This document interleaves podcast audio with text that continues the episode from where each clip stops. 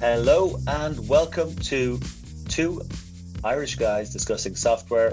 It's me, Tomas O'Leary, your host, along with Hari Candadai, our honorary Irishman. How are you, Harry?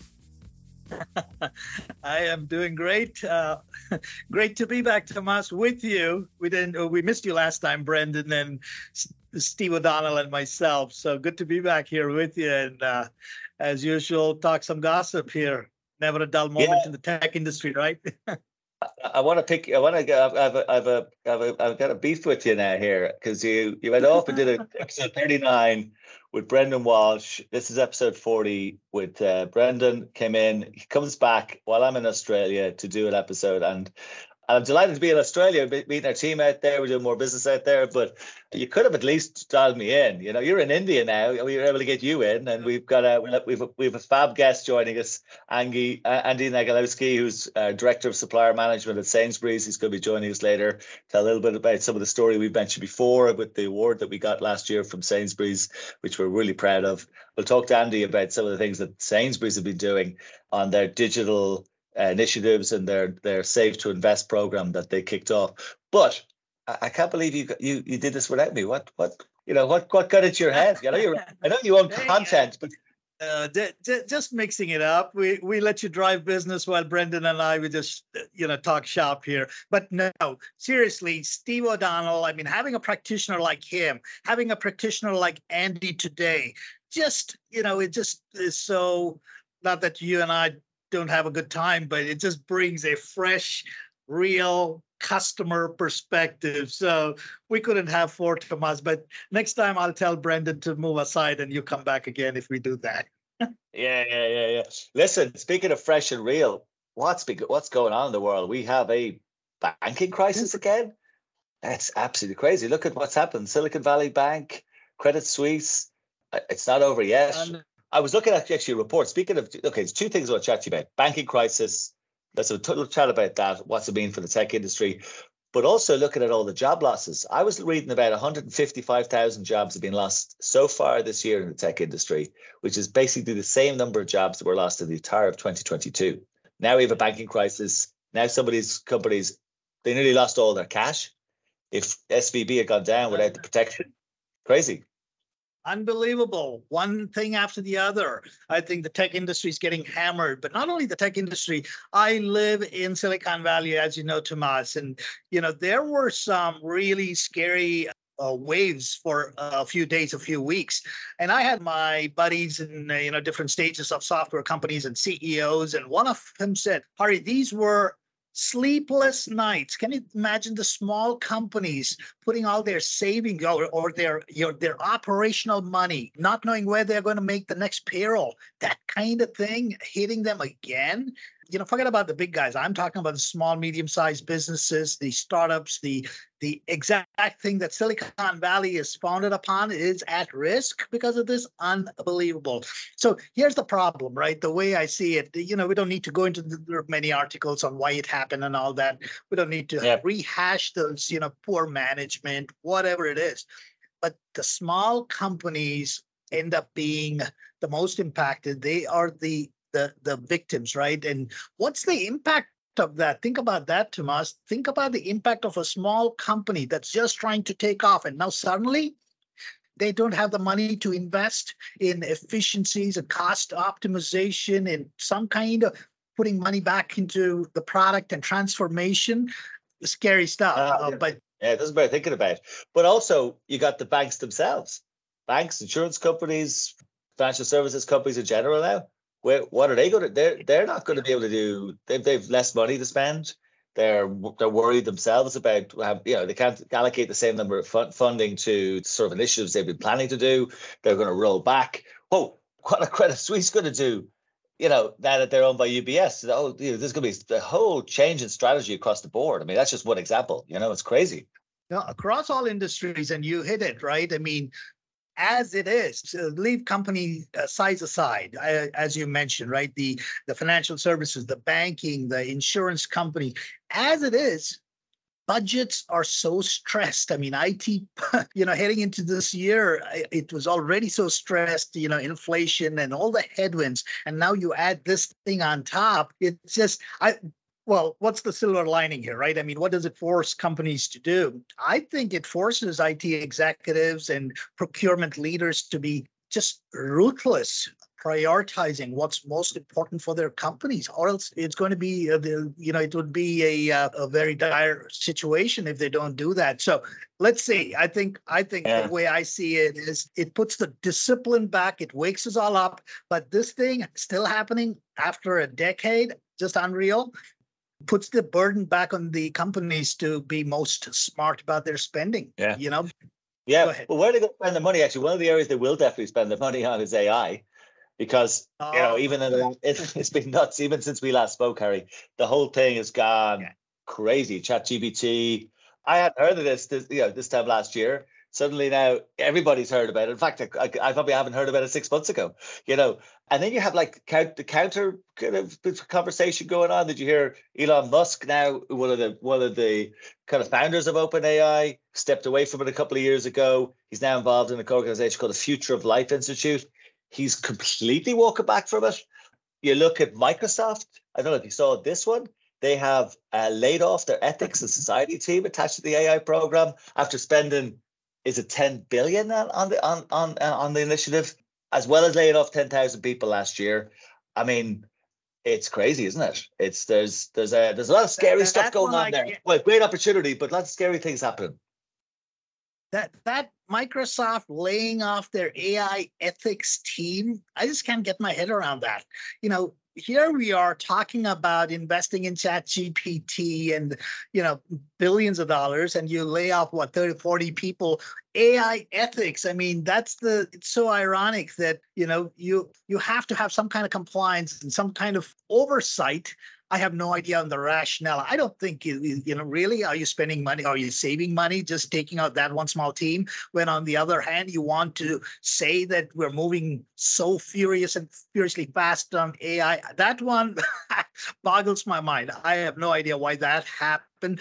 But generally speaking, it is so hot. Coming back to Silicon Valley, I just have uh, you know just just my conversations with, with some of the investment my friends in the com- uh, in the community every anything ai hot getting funded. So there is money right? They're they're pouring money into this and everybody's jumping on the bandwagon. But here's the thing how do you separate the shiny new from the real technology that's going to help the business? Ai is fantastic in terms of the future and moving in that direction. I personally believe. I mean, you look at Microsoft integrating, um, you know, Chat GPT into you know the Office suite. You know, what do they call it? Yeah. Copilot or so for Word and all that. So that's great. Chat GPT by itself, it is still ways away before it becomes truly contextual from a B2B marketing perspective or other. Con- so we got to figure out, I think com- the companies, in my opinion, Tomas, that's going to um, really stand out in the space who, who, who just not go after the, the glitter, right? What is the value that I'm giving back to the company? How do I take this process?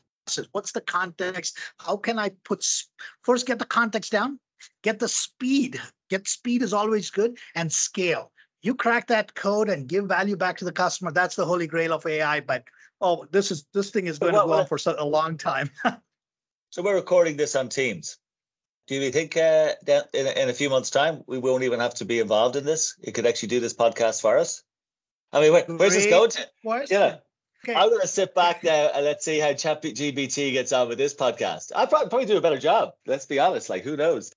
I was just no, I'll tell you one thing. You asked me a question, I would have said, you know, this one I don't get my head around. It's ironic. Microsoft doesn't uh, has decided to lay off its uh, AI ethics team, and I stop and let Chat GPT talk about the rest. Right?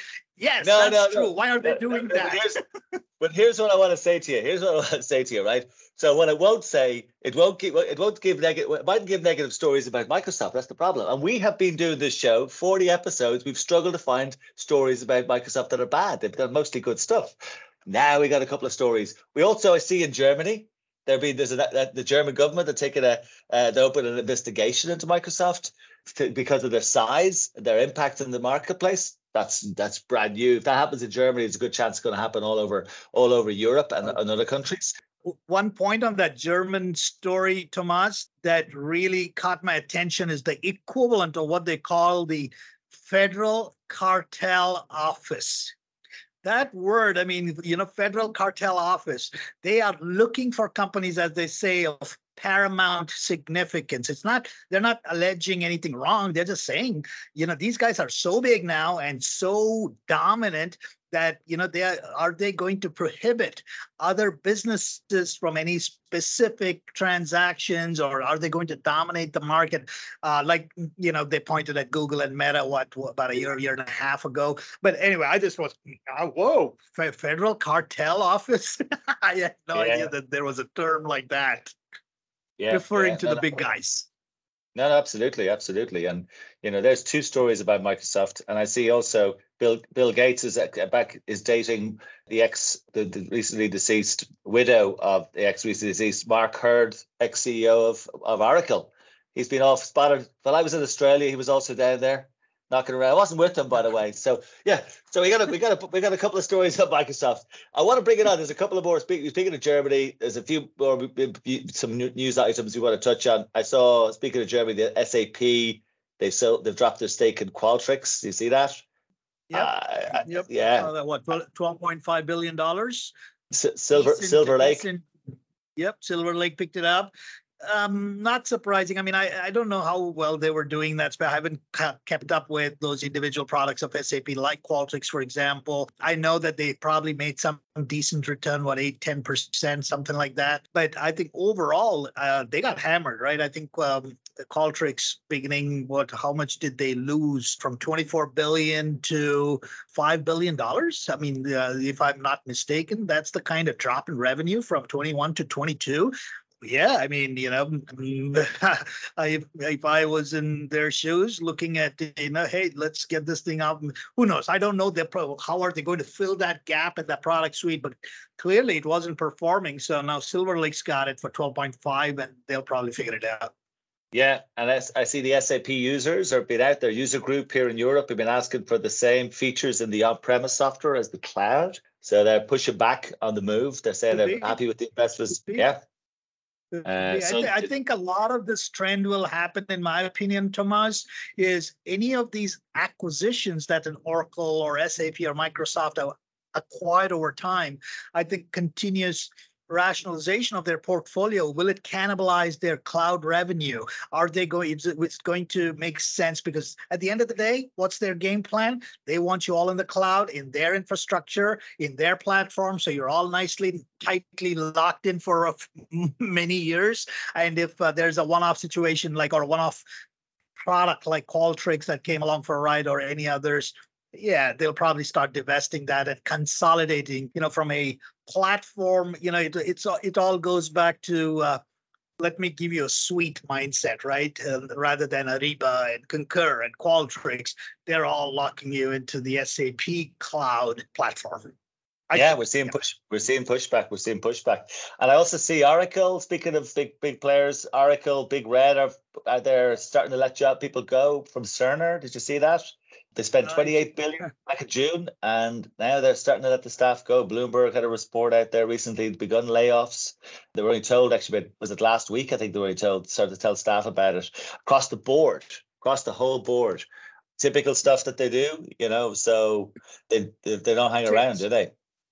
Same point I made just in the previous one with the Qualtrics. I think Cerner are in the same boat. If I, you know, if you're in Larry Ellison's position, he's looking at, you know, is this coming in the way of my Oracle cloud infrastructure? Is, you know, eat into my cloud revenue? And the statement, if I recall on that article was, hey, OCI, uh, Oracle Cloud Infrastructure, OCI is far more, is just more efficient than Cerner data centers that they acquired, but they have to create a story around it and now say it's not relevant anymore and we are downsizing. And one fine day, I think they'll just cut it off.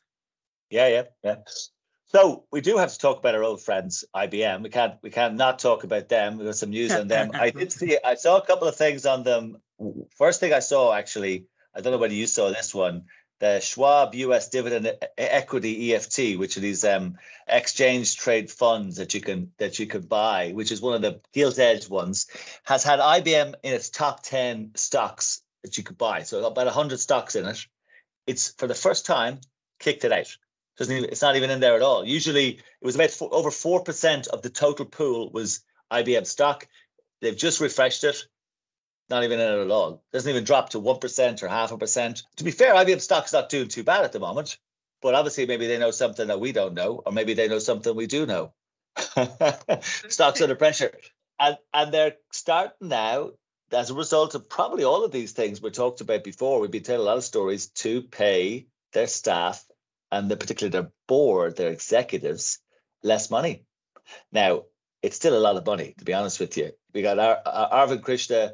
He was a port, port of 16 and a half million in 2022, uh, but in 21 he got 17 and a half million. So that's that's tough. But but hey, trending in the right direction. How about that? Right? They are Yeah, they yeah. are cost cutting in multiple ways, but they need to be more ruthless. Yeah, well, they're tw- they got they got maybe this year with the 28 percent increase in software maintenance that they threw out to some of the some of the markets. You know, the six seven percent reduction there. If that keeps going, you know, maybe maybe there'll be a little bit less on the across the board. Uh, the CFO, by the way, was the only guy who got actually got a salary boost. Yeah, though they didn't do very well. Uh, some of the execs. So I mean, I wonder what that'll mean long term. Will they? Are they for the high road? What do you think? What's your prediction, Hari? I, I, just can't fathom. I can't imagine in a in a situation like this, executives getting pay pay raises like that just boggles my mind. You know, but you talked about uh, job losses at the beginning of the whole beginning of the program here.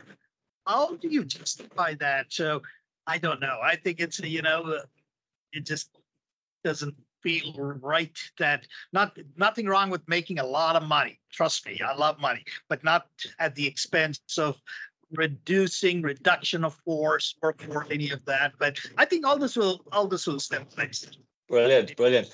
But I want to make a point because I'm going to bring Andy Nagalewski on this one now. That's IBM trying to save money. I'm not sure how much they're really going to save, but if anyone knows how, how to save money, Andy Nagalewski, Director of Supplier Management at Sainsbury's, they have run some a very unique supplier program for the last number of years, all through COVID and before and since. We are very proud to be part of it. Andy, welcome to the podcast. How are you? Yeah, good afternoon, guys. You keeping well? I Keeping think, I very think well. many of us would accept a sixteen and a half million pound a year salary, right? yeah, It's go for bad. 17. It's not bad if you can Well, get it.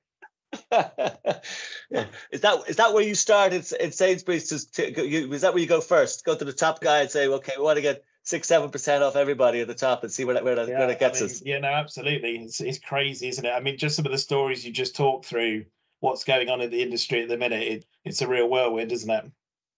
Yeah, no, you you wouldn't want to be. It's not for the faint-hearted uh, business and, and our, our industry or any industry at the moment. It's it's uh, no, no, it's a tough place to be. been like that.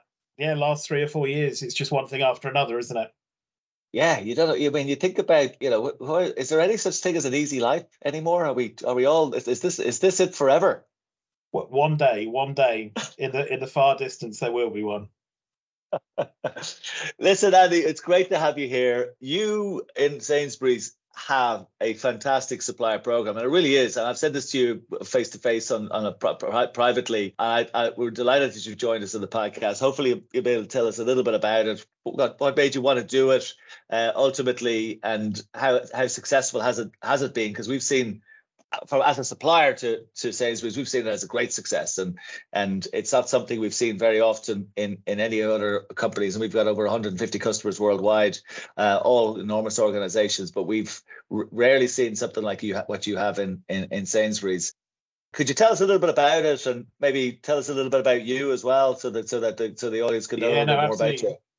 So I've been in I've been in retail for over 20 years, running varying a mixture of sort of buying commercial supply management teams across businesses like Sainsbury's, Dixon's Carphone, and Walgreens prior to that. Part, supplier partnership is fundamental, particularly when you go into the challenging times we're facing. And I've seen over the years and learnt through good and bad experience how you can get that model right to really power your business.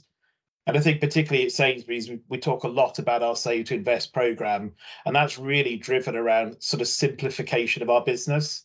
And that's through, for me, around our supply management strategy, it's around having bigger and fewer partnerships and really underpinning that by having a really world-class supply relationship management center of excellence that underpins it.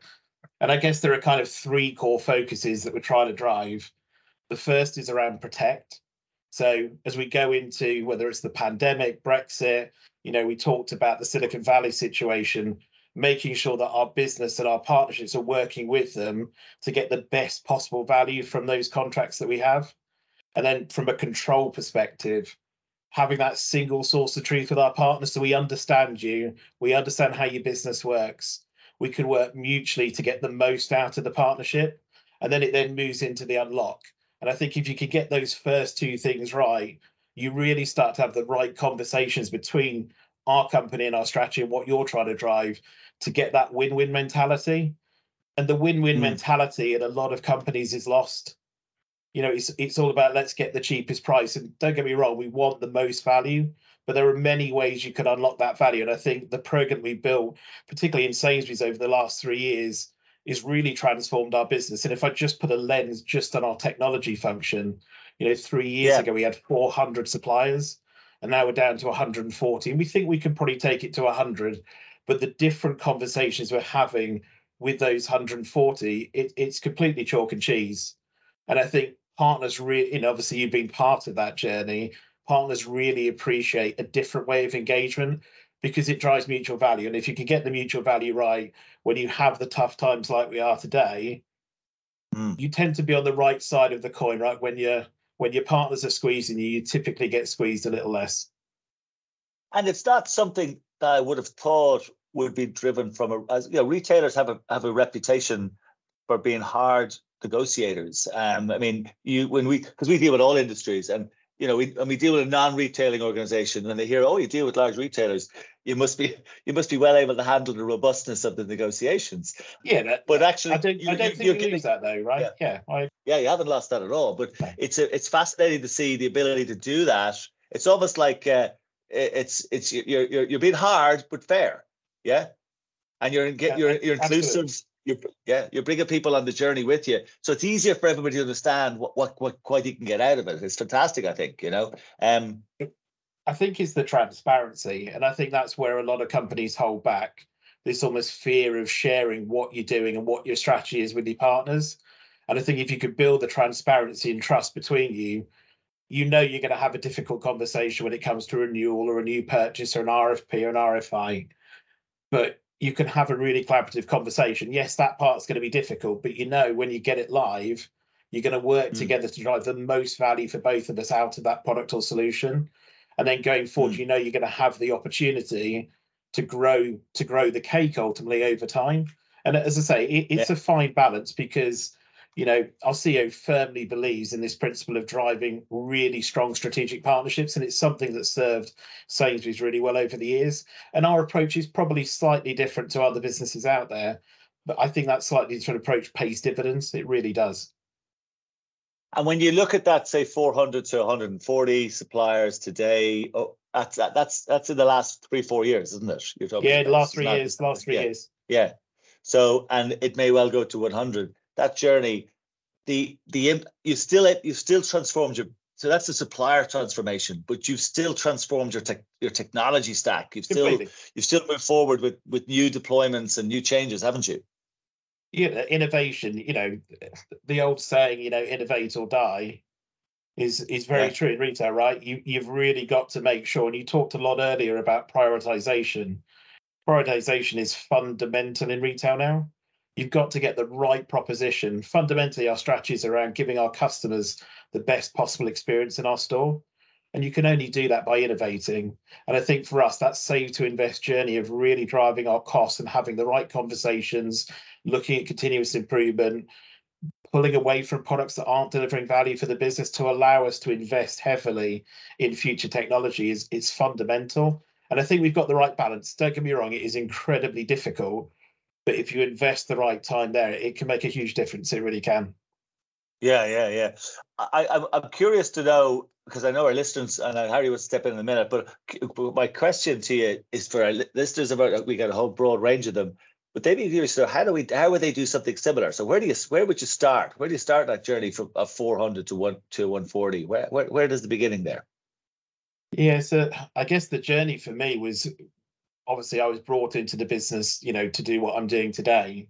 But it starts with exec buy-in the exec in your business really need to be bought into the vision of driving a strategic partnership management strategy because it is fundamentally different way of working that a lot of business operate in.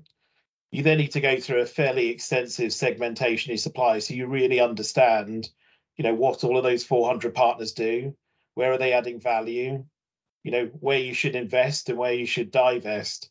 And then you then can start to build a strategy that starts to unpick that. So you know, we have a, a, fairly simple strategy in terms of how we invest our resources behind our key partners. We have platinum, gold, silver, and bronze partners, and obviously our biggest partners we put the most resource behind. And then for our smaller bronze partners, we create that centre of excellence to help our colleagues have the right conversations with our partners. But it's all about the beginning. So it's about getting those foundations, being really clear of what the roadmap is, and then how you're going to execute that change. Because you know, as you touched on, 400 partners to 140 amongst all of the other transformation we're doing in the business is huge. So you've got to make sure that that execution is one done at pace because you need to move quickly, particularly in the current world we live in. But also you need to make sure that the execution is smooth. So we have teams looking after our suppliers day to day, but I also have a, a supplier strategy and transformation team, and their sole role is to make sure the execution of that change is as seamless as it possibly can be. And thankfully, we've had the odd bump in the road over the last couple of years. We've actually had a fairly seamless transition out of that partner network. And I think if you can get, you know, get the buy-in at the beginning in the business to put the investment behind a program like this, you can see huge dividends and obviously the simplification side, but ultimately from a cost out model, it makes a massive difference to your business. It really does. Wow. Hari, you wanted to ask a question there, did you?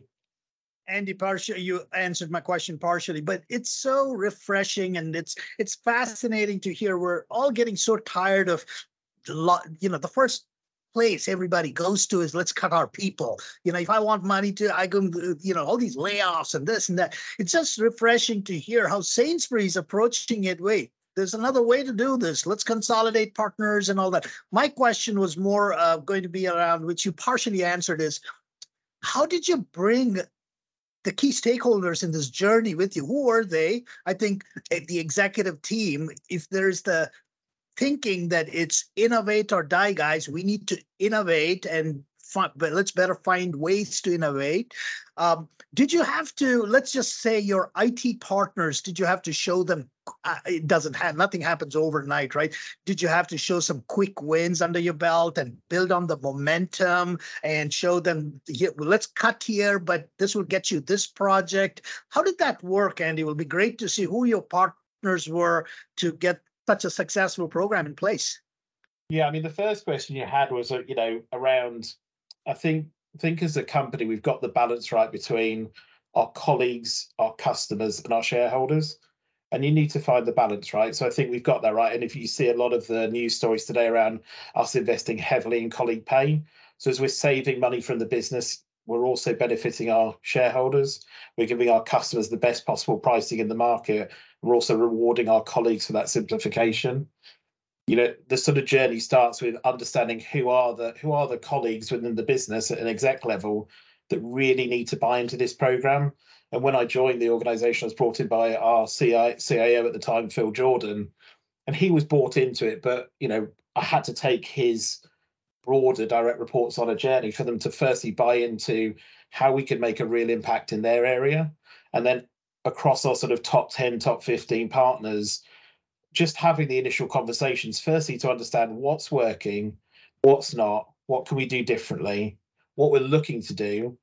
A, does this solve the problem? and what else are we missing? And as we've as we've worked our way through the sort of last two or three years, we've continued to innovate our proposition. So more recently, we launched an innovation hub, and one of the biggest challenges we've had is we've probably got 90% of it right over the last sort of couple of years, but innovation, getting getting the forum to bring our technologists and our product teams together to have the right conversations is probably the hardest thing in vendor management to do. And the innovation hub that we've now got is really starting to almost be the glue for making that happen, for allowing those conversations to take part so that, you know, when a member of our product team has a problem they need to solve, they've got a really good community to go out to. So I think first it's around listening. And you know, that's not something that a lot of companies do. Listen to your partners, understand what's working, think about how you need to provide training and resources to your colleagues because in a lot of businesses you make this assumption that all of your colleagues know how to engage with partners know how to manage contracts know how to manage to get the best value and, and the reality is that's just not true so things like we've launched the learning directory which really supports colleagues you know train and understand how they get the most out of the partners been really strong on communication and events to bring our partners and our colleagues together. And, and through a number of those tools, it's really allowed us to, to take those partners on a journey in the infancy, to your point, start to get a bit of buy-in and showing that the, the concept is turned into reality. And then it's just been a learning journey the whole way through. And as I say, we're constantly innovating because what we have today you know will be won't be quite right in 12 months time. We need to keep reinventing ourselves to make sure that as the technology moves and you know currently as you sort of talked about there's a lot of change at the minute. There's a lot of big technology companies losing a lot of people you know how are we going to be affected by that? How do we work with the partner to make sure that from a service perspective we're not one of those retailers that are impacted by some of the changes and uncertainty happening in the industry? So i think it's it's all about that collaboration and i think you know you can always do that more and i think for us it's just finding the balance. How do you get that right between you and the partner the multiplier effect that I'm seeing is, you know, you, you you're cutting in one area, but you're also partnering with the business units to invest in something that's going to add more value, right? And it goes back to that the key stakeholder value. But anyway, I think you no, thank you for uh, sharing and, and that. To your, to your point there, you know, the the supply relationship management team that I have, they are business partners. They're working with the CTOs, the directors of engineering, the directors of product and their teams. They are there as part of their team, part of their community to help them navigate all of the challenges that they face into. And then similarly for the partner, you've got that single person you can go to.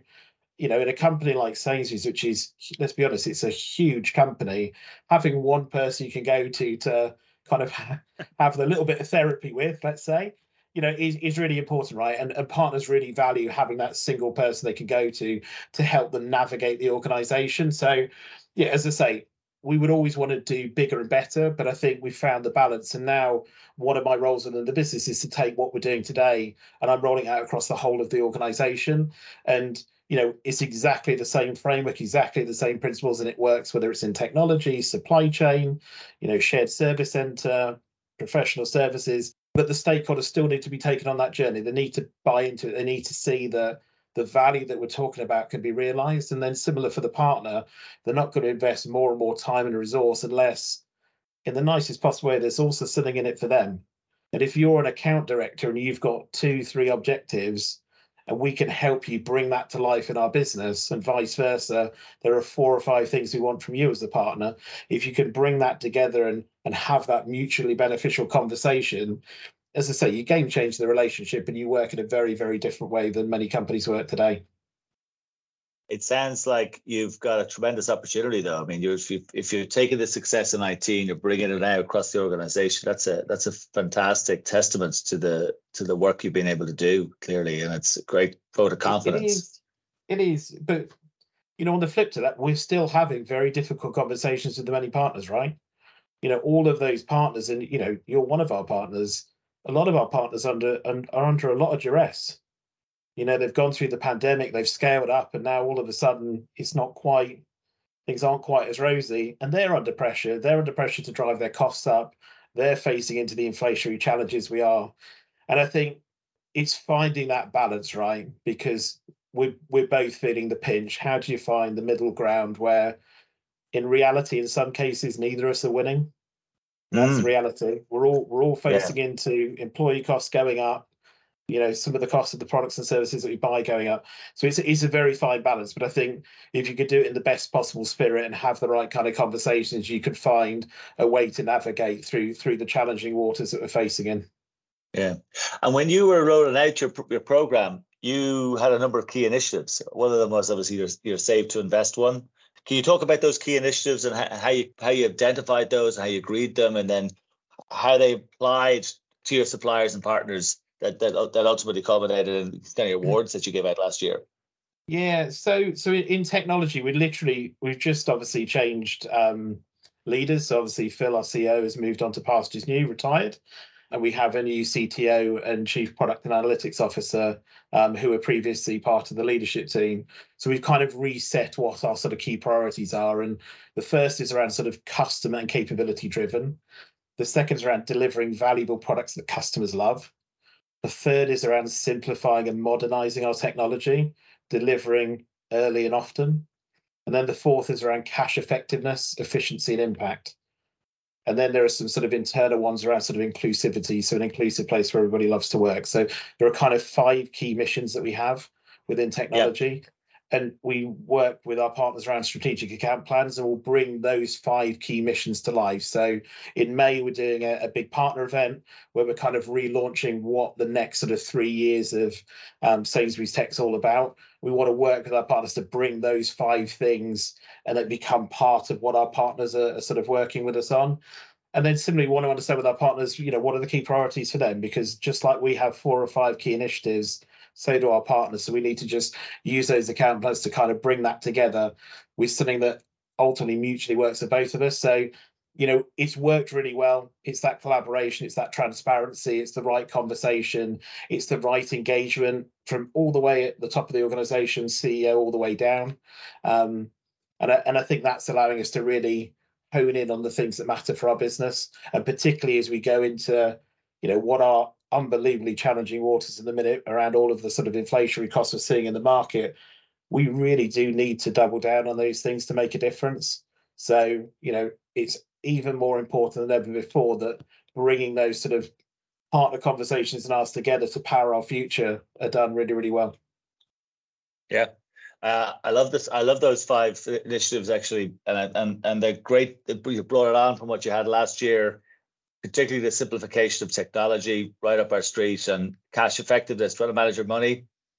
You know, we'd love to help you out with all of that stuff. So delighted that we're we're part of the journey with you. Uh, I think they're they're great initiatives. I think they're really important ones as we as we work through the choppy waters. Yeah. So just, touching on, just touching on anything um, the, finishing. Go ahead. Yeah. Yeah. I mean, j- j- just the other piece. So obviously, we did a supplier awards. Um, our first in-person awards after three years since I joined the company. First opportunity and you know we invited our sort of top sort of 40 50 partners three 300 strong to our auditorium opportunity for our, our partners to meet our ceo um, our digital director and a lot of our operating board but we also did a supplier awards and obviously origina were a, a key winner uh, which is fantastic particularly in the save to invest category so congratulations um, thank you you know i think you guys have played a pivotal role right you know we, we're having to make really tough decisions with our partners, right? Around how do we find a way of unlocking value, saving money in a way that's going to ultimately benefit our business. And, you know, Origina have been brilliant. Yeah. You know, some of the Stewart's projects we've done over the last sort of couple of years, it's taken out millions of pounds of cost in our business. You know, and that those millions of pounds of cost allow us to reinvest back into the organization, whether that's from a colleague perspective, whether that's from a customer or to our shareholders. And I think you know, some of the work we've done with you, will continue to do with you, will hopefully continue to transform our business for the better as well. So, you know, thank you for all the work you and the team have done. It's appreciated. It's absolutely our pleasure, Andy. And thank you for your very kind words. Thank you for the award and long may it last. Uh, thanks for no joining pressure, us. No pressure for this year's award as well, right? well, I like it. Two. I've already identified two. There we could go for. So I'll be in touch with the team after this after this podcast. Brilliant. Listen, and it's great to have you as a guest. We've had a great conversation. You've shared with us some great insights there. Uh, any final thoughts out of you, Hari, before we, we wrap up? No, fascinating story, Andy. Very inspiring. And yes, as Tomás said, we appreciate uh, the recognition and the opportunity to participate in this journey with you right i mean you know that's what we want to do is uh, value on both sides. So thank you again for all that and for sharing such level of detail. And hopefully the, uh, the, the listeners will benefit from your program and learn from you. And yeah, more than welcome, journey. guys. More than welcome. Brilliant. Brilliant. Listen, I can't believe that's it. Hari, we're done. Another podcast finished. We'll be back next time. But as always, we love to hear from our listeners. So please, if you have any questions, anything you heard on this podcast, you'd like to reach out to us, like to talk to us, uh, we'd love to hear from you. So info at origina.com is the email address. And until we speak again, two Irish guys discussing software. Thank you, Hari. Thank you, Andy. Take care. Bye bye. Thank you, guys. Cheers, guys.